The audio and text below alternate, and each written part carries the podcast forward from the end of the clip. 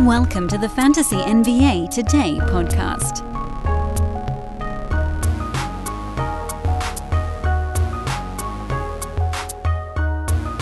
Good morning, everybody. Doing shows out of order today, but you know what? Nobody cares, and if you do, why do you care? It's Fantasy NBA today. It's Sell High episode here to start off your Wednesday. We'll do the recap show uh, almost immediately after this one, so make sure to hit that subscribe button on whatever, however, you're taking in this show YouTube, iTunes, Spotify, some other feed. So that way you can be alerted when we do the next one. I am Dan Besbris at Dan Besbris on social media, D A N B E S B R I S. I will most definitely hang out with you guys over there. So make sure to come join us on the social side. This is a Sports Ethos presentation, sportsethos.com, the website, Ethos Fantasy BK, over on social media. We did buy lows yesterday in the afternoon. I want to do sell highs today because I kind of prepped them together and I figured I might as well knock those two shows out back to back. So let's just jump right in and give you the sell highs for week six. With the preface that this week is a little more mid roundy. There aren't quite as many of those guys at the very top, like we've talked about in the past, actually, and a few of them here I'll just throw up on your screen as guys we talked about last week and the week before. I called it the previous calls page. But as you might remem- uh, remember, we talked about LeBron, De'Aaron Fox, Herb Jones, Lu Dort. Those are some of the names that came up. And a lot of them have kind of done what we expected. LeBron has tapered off by about a round. De'Aaron Fox has fallen off by about a round and a half. Where's Fox at? Yeah, he's now down to 24. LeBron is in the middle second round. These guys were at the top of the second round or even in the first. Fox was a first rounder a week ago. And, you know, they're just things that you knew wouldn't hold. And for Fox, not that I think he'll fall farther, but I do actually think he'll fall farther because he was hitting, you know, four three pointers a game or 3.6 or something like that that's a number we just knew was going to come down. And he's taking 22 shots a night and eight uh, free throws a night. You just can't, like, there aren't that many guys in the NBA that can do that type of usage every single ball game and then maintain their body function. Luka's a good example of somebody who has usage like that and then basically grinds down as the year goes. There isn't anybody else that's all that close, frankly. Joel Embiid would be the next one because a lot of his stuff comes at the free throw line, but like Shai is at 21.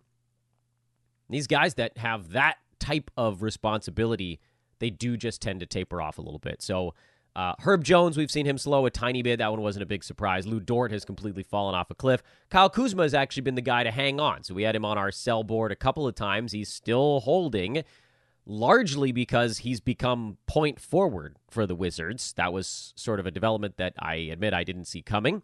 Um, I still think if you can sell on Kuzma, this is a great time to try to cash in because the Wizards are beyond a mess. But uh, of all the calls on the sell high board, the fact that most of them have already started to shift, I think, is a sign that we were mostly on the right end of those. But let's talk about a few today. And again, these aren't going to be as eye popping as some in the past. I wanted to start with the name that I thought was probably the buzziest, and that's Ausar Thompson, who's currently ranked 70th. And so you're thinking to yourself, okay, Dan, uh, why now? Because he's already fallen off from his top 40 start. And you'd be right. That would have been the time to sell him. And so this isn't even really a sell high. And you may have noticed actually on the first those that are watching the show instead of listening, the very first slide I put up on the board said sell high, and then in parentheses it said or sell even. And a few of the guys on today's show are sell even guys. And that's what Ausar Thompson is, because I do think he continues to fall a little bit. Mostly that the 2.7 combined defensive stats probably don't hold all year. The nine and a half rebounds still feel like something that could uh, begin to erode just a tad. It doesn't have to be massive amount, but let's remember that uh, Jalen Duren's kind of been in and out of the lineup so far this year, and the Pistons are struggling. And at some point, the grinds, the rigors of an NBA season are already starting to take a little bit of a toll on Thompson. Do I think he's going to fall all that far? No. I mean, when he was top 40, that was when it was like, okay, he's probably going to tumble a little bit. This is where you should really lock it in. And you know, it's our mistake for not getting him on the board sooner. Probably does still taper off a little bit because the percentages are not good. You see that with rookies pretty often. He's floating his value with defensive stats and rebounds. That's great. I love those categories. But for a young guy who's going to be beaten up as the year goes on, those are things that can suffer. So do I think he falls around two rounds? Sure, something like that. 70s to 90s, 70s to 100 and whatever. So if you can find someone who's nearby or maybe even a tiny bit better because I still think there's a lot of buzz around uh, Ausar's start to the year, you probably try to do it. Can you take his 70 range and turn it into 60 or 65? Somebody that's a little more boring, like a Clint Capela, would actually be a really interesting, kind of comparable player who you know is not going to get worn down by the season. Also, his minutes are low, so like there isn't really a whole lot of strain on Capela right now. Uh, Vooch is a guy that everybody's freaking out about because the Bulls are terrible. Um, DeMar DeRozan, who I had in the buy low department yesterday, if you can s- somehow collect like Cam Johnson, Jakob Poeltl, Jarrett Allen, all of these guys are very close to Ausar Thompson, and, and almost all those guys are dudes that I think probably move up or at least stay stay level for the rest of the year. Where the likelihood for Thompson is that he does continue to sort of trickle a little. And the nice thing about it is, when Ausar was top 40, you probably couldn't trade for another top 40 guy. You might have been able to get like someone between 50 and 65. I still think, even with this drop off for Thompson, you can aim for somebody not all that far back of that. So you haven't lost that much in terms of the trade value, but I think this may be your last couple of chances to do it. Now, that said, he's probably going to have a game mixed in here where he goes nuts, and that'll be the one where you'd want to try to make the move. At some point, there's going to be that sort of mega game that hasn't really happened since the first part of the year. Remember the first few games, it was five blocks, it was, you know, eight defensive stats. He had how many games early in the year? He had three games in a row with double digit rebounds, and then he had a five out of six stretch in double digit rebounds. And right now he's in a little bit of a dip. So the best advice is not to sell him today, but to wait until he has the pop off game. The, you know, 12 points, 14 rebounds, two steals, three blocks and understanding that in that moment it's going to be hard to sell him because you're going to be like, ooh, this is him coming back around. But you also have to remember averages happen. They just happen over time. His minutes are trending down, probably because he's getting a little bit worn out. And he'll come looping back around after the All Star break, or maybe in a little bit before that. But the dog days of the season really crush rookies. And so that's why he's on the board right now. Folks, picture this nightmare scenario. You're hosting friends for the big game. It's neck and neck in the fourth quarter, and suddenly you realize you're out of drinks. Boo, say all of your friends. You start to sweat. Your friends turn on you. You're forced to go on a last second drink run and end up missing the game winning touchdown while in line. Oh no. Terrifying, isn't it? Luckily, you can avoid the drama with Drizly, the go to app for drink delivery. With Drizly, you can shop a huge selection of beer, wine, and spirits, then get them delivered right to your watch party. Compare prices across multiple stores in your area, find the best deals on game day drinks, and get back to armchair quarterbacking from, you guessed it, your armchair. Download the Drizly app or go to drizly.com. That's D R I Z L Y.com today. Must be 21 plus, not available in all locations. Next name on the list, and because I didn't want you guys to think that I was just picking on young guys, is the old man on campus, Chris Paul. Not the oldest player in the league, that's LeBron, but CP is quite old.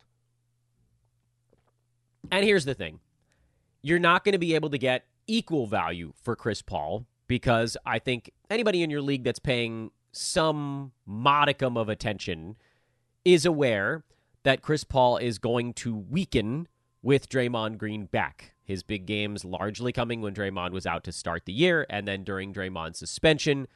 He's been fine with Draymond around, but he hasn't been, you know, like the top 50 type of point guard that he's put up these recent numbers with Draymond out.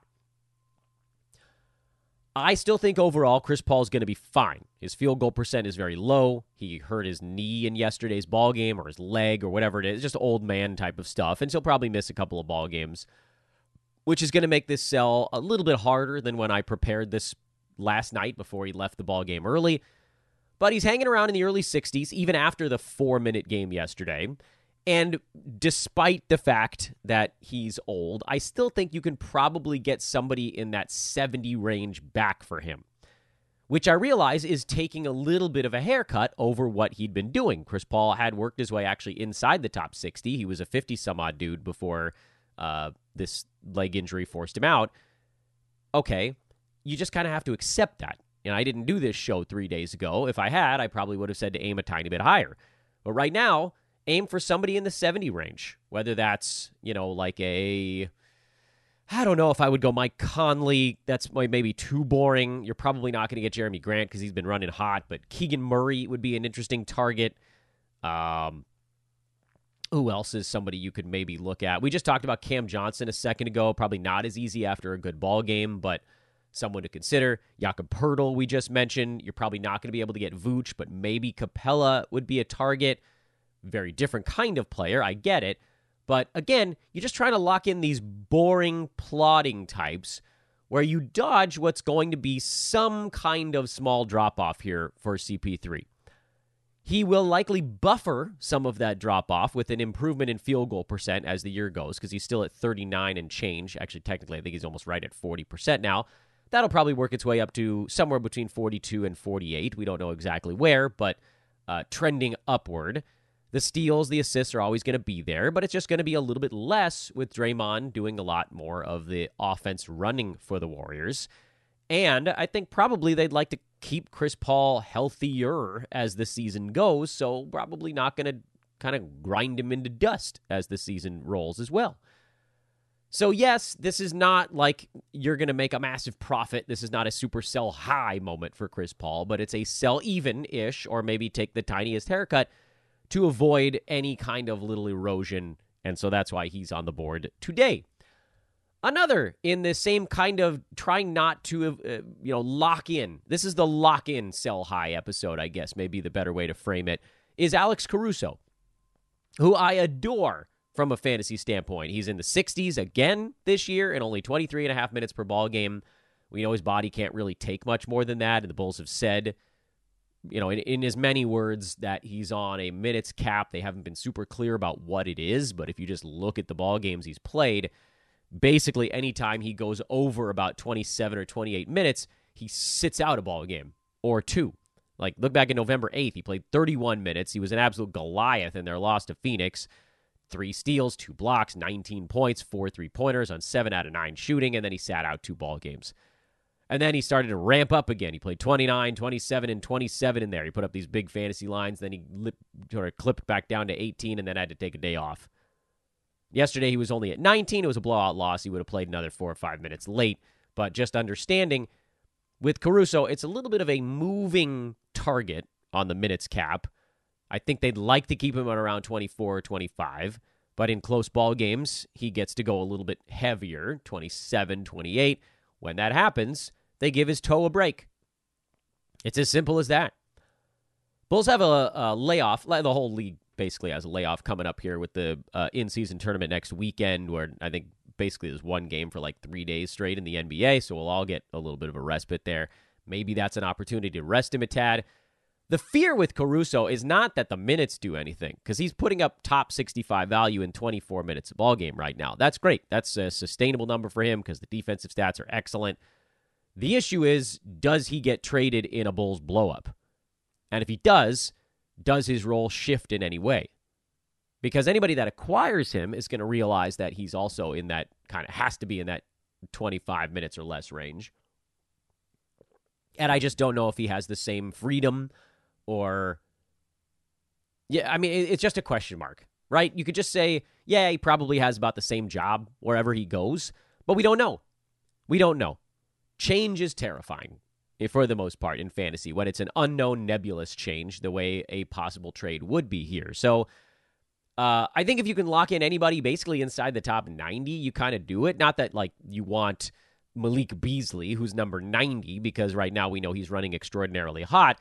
But if you can get somebody who's a safe top 90 or better guy, which uh, so far this year, uh, someone like a Devin Vassell feels like a pretty safe top 90. D'Angelo Russell is kind of a safe top 90.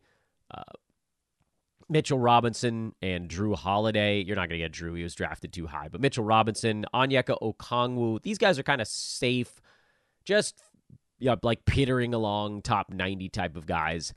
I don't think you're going to be able to aim much higher. If you could get somebody like we talked about for Chris Paul, like a Mike Conley or a Keegan Murray, uh, or even a Dennis Schroeder, who I still think falls a little bit, but you know you lock in some assists. Uh, you try. I just don't think it's going to happen. So you have to kind of be aware of what the the universe values Caruso at as a low scoring type.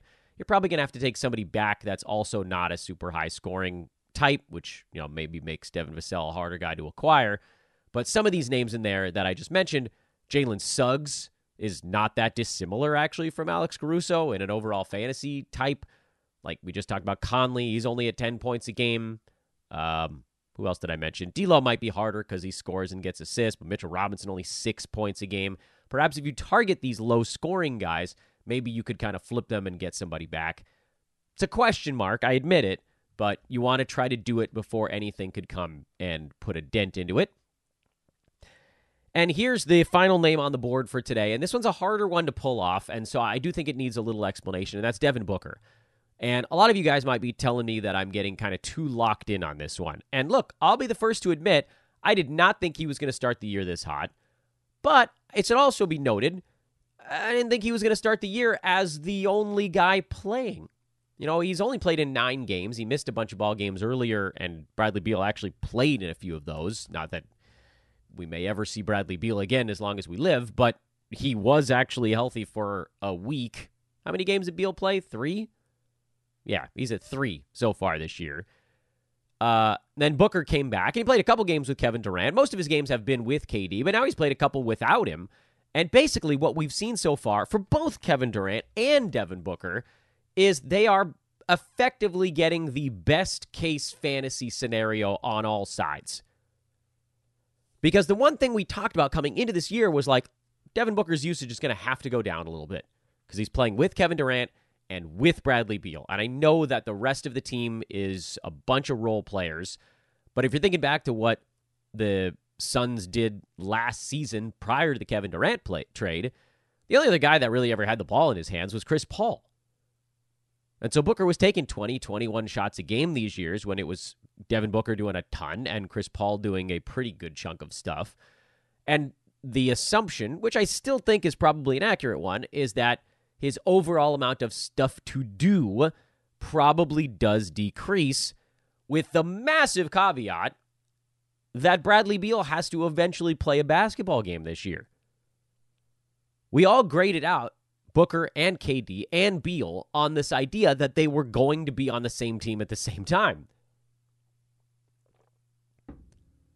We're however many games into the season now for Phoenix 17, 18, 19 games. I don't, doesn't matter what they're at right now.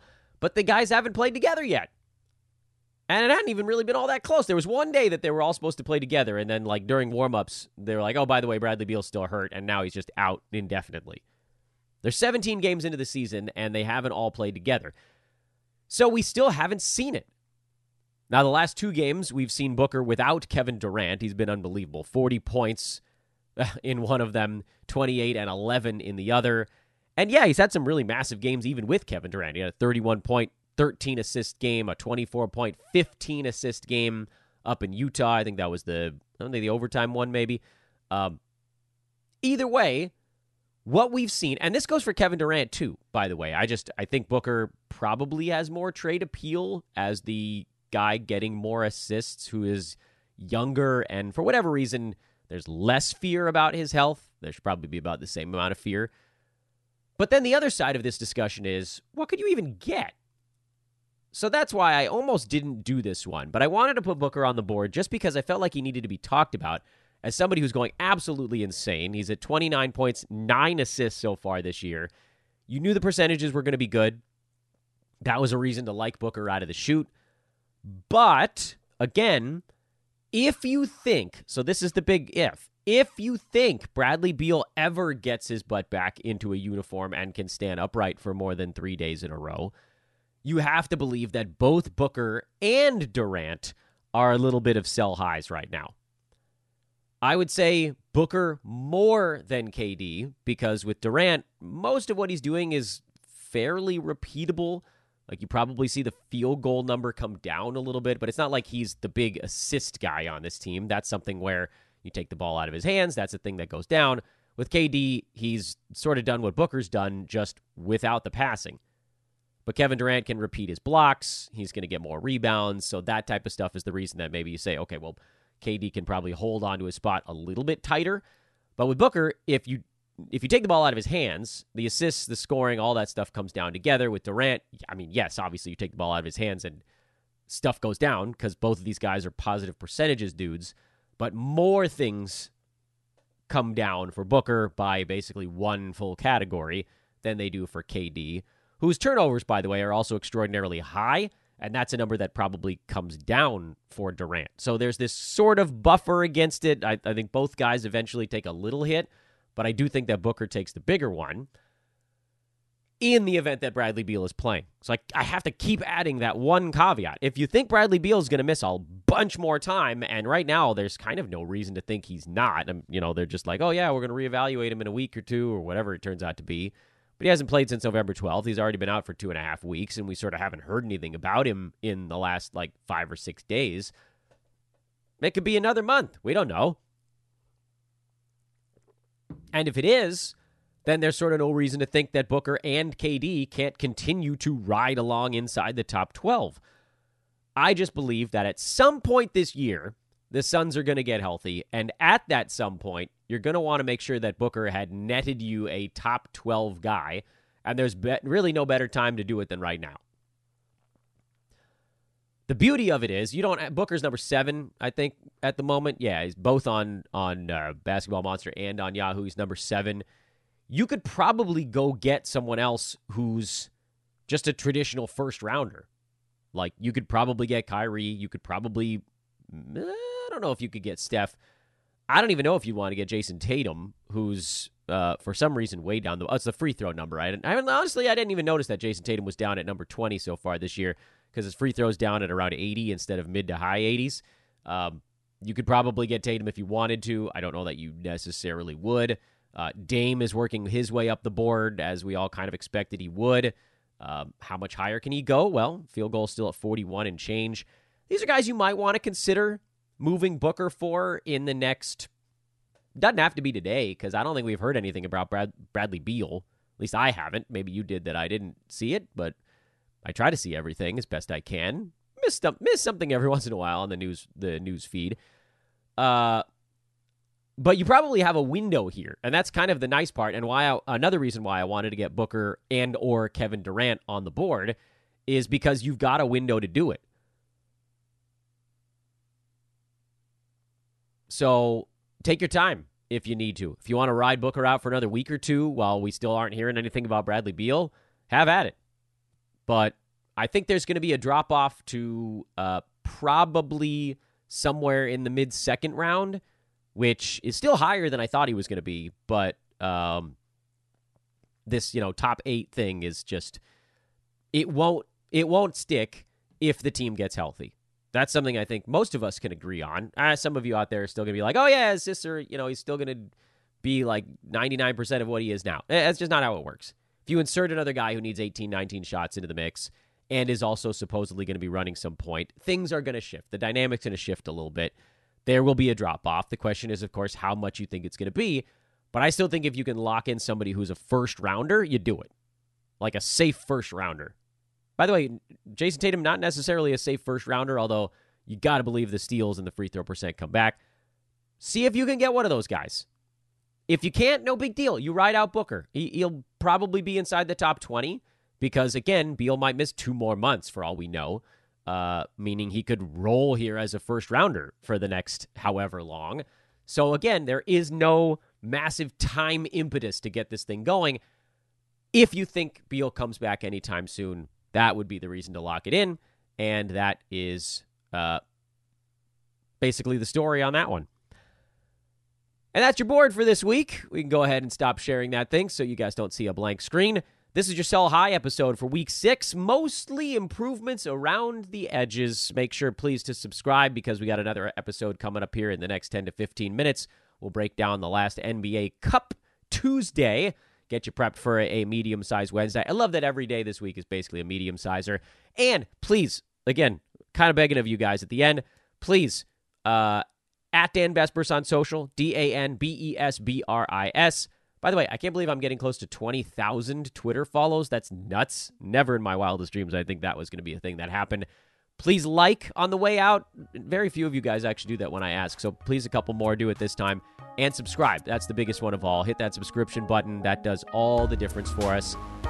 Talk to you guys in a couple minutes with the next episode. I'm Dan Besbris. I'm out.